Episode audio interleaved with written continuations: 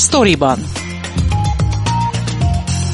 Ez a Szabad Európa podcastja, amelyben a honlapunkon megjelent cikkek hátteréről, kulisszatitkairól beszélgetek a szerzőkkel. Mivel kollégákról van szó, kérem nézzék el nekem, hogy tegeződni fogunk. Én Fazekas Pálma vagyok, tartsanak velem és munkatársaimmal.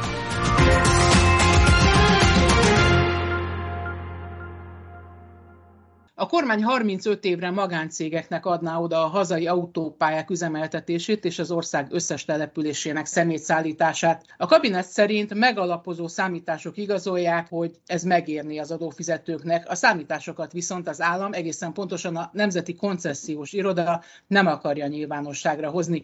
Ebben nem nyugodott bele a Transparency International Magyarország, és perre vitte a dolgot. A bíróság mindkét ügyben úgy döntött, hogy az adatokat nyilvánosságra kell hozni. Az egy egyik ügyben már jogerős ítélet is született március 17-én. Ennek a történetnek járt utána Bideman Tamás, akivel most beszélgetek. Mit kell tudni a Nemzeti Koncesziós Irodáról, Tamás? Ez egy frissen alakult szervezet. A kormányzati struktúrán belül a miniszterelnöki kabinetirodához tartozik, tehát a Rogán Antal vezette kabinetirodához, és igazából megalakult évelején, és mármint a tavaly évelején, és senki sem tudta, hogy mi lesz a dolga, aztán megjelent az első, aztán megjelent a másik koncesziós felhívás. Az első volt az autó, gyorsforgalmi utak, tehát nagyjából az autópályák meg az autóutaknak a koncesszióba adása, a másik pedig az egész magyar hulladékazdálkodás. Melyik És ügyben a... született jogerős ítélet? Jogerős ítélet az autópályás ügyben született. Elsőfokú ítélet van a hulladékazdálkodásban is. Mi a probléma azzal, hogy 35 évre magáncégnek adnák oda ezt a két nagyon jövedelmezőnek tűnő vállalkozást. Ugye Nagy Gabriellával, a Transparency International közpénzügyi programvezetőjével beszéltél, aki már az időtartamot is abszurdnak nevezte, és több kockázatot is említett ebben az ügyben. Melyek voltak ezek? Ugye a gond az az, hogy a jogi szakértők szerint itt egy bújtatott közbeszerzésről van szó, mivel közbeszerzési eljárást 5 évnél tovább nem lehet kötni, tehát legfeljebb 5 éves intervallumra, és a 35 év van egy ilyen jogi lehetőség az Európai Unióban, de azt nagyon meg kell indokolni, hogy miért. Ugye 35 év alatt rengeteg dolog történt, 32 éve volt a rendszerváltás Magyarországon, és akkor mindig van három év. Tehát gondoljunk bele abba, ezt is talán a Nagy Gabriele mondta egyszer, hogy mintha az állam kiírna egy írógép közbeszerzést 1986-ban, 35 évre egy cég szállítsa a magyar államigazgatásnak az írógépeket. Mondjuk 1986-ban kiír egy ilyet, és 2021-ben járt volna le. Miközben mindenki már számítógépet használ. Tehát igazából nem értjük, hogy miért van erre szükség. A gyanú az az, hogy azért van erre szükség, hogy kivonják a közbeszerzések alól, nézzük az autópályákat, például az autóút építését. Mondok egy példát, ha nyer az ellenzék a választásokon, akkor nem tud autóutat építeni, hiszen az autópályák és az autóutak, tehát minden, ami gyorsforgalmi út, azt a koncesszió jogosultja, tehát az a cég, aki ezen a koncesziós eljáráson nyer, az dönti el, hogy kivel építeti meg az utakat. Az, a kiírás egyébként csak azért mondom, hogy gyanús, mert a 35 évben úgy van, hogy az első 10 évben kell durván 300 km utat építeni. Tehát nagyon fejnehéz ez a történet, és a következő 10 évre lényegében le van zsírozva, hogy feltételezhetően a kormányhoz közel álló körök fogják az utakat építeni, teljesen mindegy ki van hatalmon. A másik probléma az az, hogy ez nem egy tipikus koncesszió. Tehát a koncessziónak az a lényege, hogy valaki, aki megnyeri ezt a pályázatot vállalja az üzemeltetésnek a kockázatát. A magyar kiírás viszont ezt nem írja elő, igazából az van, és ezt Rogán Antaltól tudjuk, miután egy háttérbeszélgetést tartott újságírókkal, hogy egy koncesziós díjat fog fizetni a leendő cég, aki ezt megnyeri. Minden hónapban fizet, vagy minden évben fizet egy koncesziós díjat az államnak. Az állam ad neki támogatást fejlesztésekre, működésre, stb., hiszen az állam fogja továbbra is beszedni az autópálya díjakat. Normális esetben ez úgy néz ki, például Ausztriában erre példa, hogy rövid szakaszok ki vannak adva koncesszióba. De egyébként Igen. Magyarországon is van ilyen, például a Értől Dunajvárosig az M6-os autópálya. Ugye ők építették ezt a cégek, ez a PPP konstrukció, Igen. még a Gyurcsány kormány alatt. Tehát arról szól, hogy akkor ők szedik ott a, a díjakat, ővék a kockázat, hogy lesz elég forgalom, bejönne az ő befektetésük, tehát mondjuk utat építettek, van-e annyi bevételük, hogy a működési költséget fedezze. Tehát az a koncesszió lényege, hogy az államnak nincs elég pénze, vagy nincs elég forrása fejleszteni, ezért bevon egy céget, hogy figyelj, fejleszed, és szedd a hasznait, és viselt a kockázatát. Magyarországon nincs. Itt egy koncesziós díjat fizet, és az állam még juttat neki pénzt. És a legfurcsább, hogy nincs az egész, tehát egy ilyen egy hónap alatt kiírt pályázatról van szó, és nagyon képlényekkelni az egész történet. Más kockázata is lehet ennek, hiszen azért egy útfejlesztés, karbantartás, gyorsforgalmi utakról lévén szó különösen veszélyes üzem.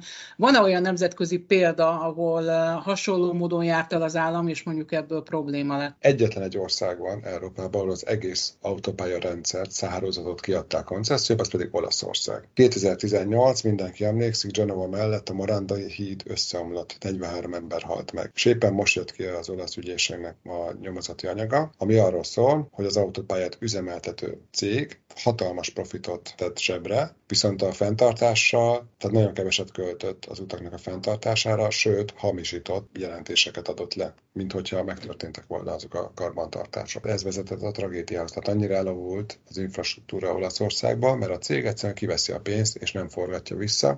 2038-ig van ez a hatályban ez a koncesszió, és most azon dolgozik az olasz kormány, hogy ki tudja tenni jogi eszközökkel ezt a céget. Tehát látszik, hogy 35 évre koncesszióba adni valamit, az, az egy egészen hosszú időtáv, azt nagyon-nagyon meg kéne indokolni. És éppen a G7 írt egy nagyon érdekes cikket erről, hogy Magyarországon pont a legjobb állapotban lévő utakat akarja az állam koncesszióba adni, tehát az gyorsforgalmi utak, autópályák, ugye az elmúlt években rengeteg EU-s pénz jött be, rengeteg gyorsforgalmi utat építettek, viszont a, az alsóbrendű utak, a főutak, másodrendű utak már nagyon rossz állapotban vannak. Hogy érdekes, hogy miért nem azt adja koncesszióba. Mert azt kéne igazából fejleszteni. Ez most egy aranytojást jó. Azért ment perre a Transparency International, mert az alaptörvény garantálja, hogy a közérdekű adatokat nyilvánosságra kell hozni, és ettől csak alapos indokkal lehet eltekinteni.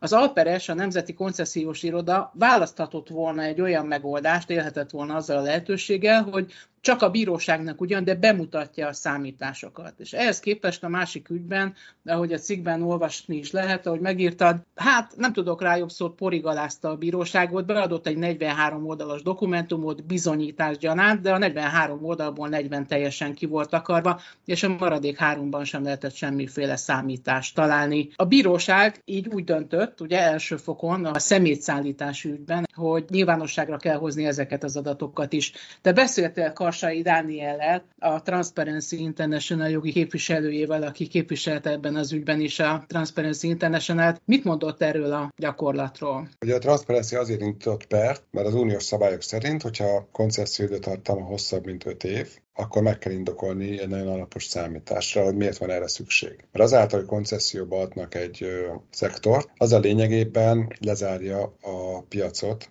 a kormány a versengő cégek előtt. Tehát az EU azért kéri azt, ha lezárod a piacot, akkor indokold meg, hogy miért teszed ezt. Nem baj, csak indokold meg. Erre vonatkozik egyfajta számítás, amit a kormánynak el kellett végeznie. Kiszámolja, hogy ez megéri az adófizetőknek, kiszámolja, hogy ez csak így lehet, és nagyon fontos, hogy mit mutatnak ezek a számítások. A Transparency ezért indított pert, hogy hozzák nyilvánosságra a számításokat. Mivel az ő értelmezésük szerint ez nem egy ilyen döntés előkészítő, hanem ez már megszületett a múltban, kiszámolták, és ezért írták ki a koncesziós eljárást. Mert ugye ezt júniusban írták ki az egyiket, és lényeg a lényeg, hogy jelentkezett rá egy-két-három cég, de még nem kötöttek velük szerződést. És az első az volt, hogy azt mondta a, a, az állam, hát, hogy még nem kötöttük meg a szerződést, ezért nem akarjuk adni a számításokat. A Transparency meg azzal érvelt, hogy te ezeket a számításokat már elvégezted, ezért írtad ki a közbeszerzést, tehát ez már egy lezárt ügy, ad ki. Ez volt az első.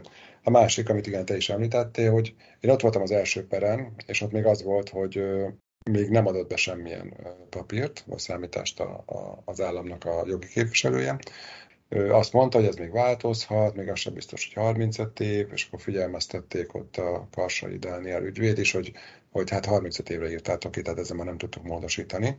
Még lehet, hogy változik, és ez volt az első fok, aztán a második fok, másodfokon beadott egy 43 oldalas papírt, amiből 40 oldalt totálisan kisatíroztak, tehát hogy minden, semmi sem látszódott. Három oldalon bizonyos dolgokat húztak ki, de egy darab szám se volt ott. És ugye a bíróság meg azt csinálta, hogy hát abból tud főzni, ami van, elolvasta ezt a néhány sort, ebből ugye nem tudta megállapítani, hogy ezek olyan adatok, olyan érzékeny adatok, amit nem szabad kiadni, hogy amikor a bíróságnak beadnak egy ilyen, ilyen papírt, akkor azt kérik, hogy a felperes a transzparency láthassa. És a bírónak kell ilyenkor döntést hoznia, hogy valóban vannak olyan információk, ami sértheti a, a magyar állam érdekeit, de mivel mindenki volt akarva, ezért a bíró azt mondta, hát én ebből, ebből tudok főzni, ebből a pár mondatból, ebből semmi olyat nem látok, ami sérthetni, ezért ki kell adni ezt a számítást. Tehát a gond az, hogy valószínűleg nincs ilyen számítás, vagy van egy ilyen nagyon gagyi valami, tehát 35 évre, hát a írógépes példánál vagyunk, 35 évre nem látható előre. Semmi nem látható előre, nem, nem tudni, mi indokolja. Valószínűleg az indokolja, hogy ők szeretnék az útépítést kiadni. Független attól, ki van kormányon, ez legyen az ő bizniszük. A Mészáros biznisze, aki egyébként jelentkezett erre a pályázatra, a következő évtizedekben, már nem is négy években gondolkodnak, hanem évtizedekben. Megvan a két ítélet, az egyikben jogerős és az autópálya koncesziók ügyében, a személyszállítás még elsőfokú, mind a kettőt megnyerte a Transparency International. Mi következik ezután?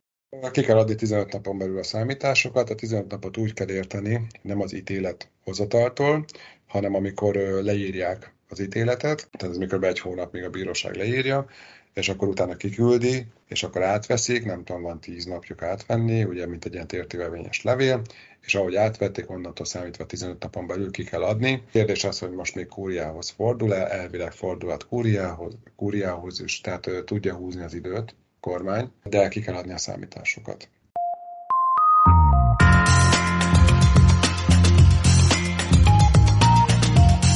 Ez volt a Storyban, a Szabad Európa podcastja, a honlapunkon megjelent cikkek hátteréről, kulisszatitkairól.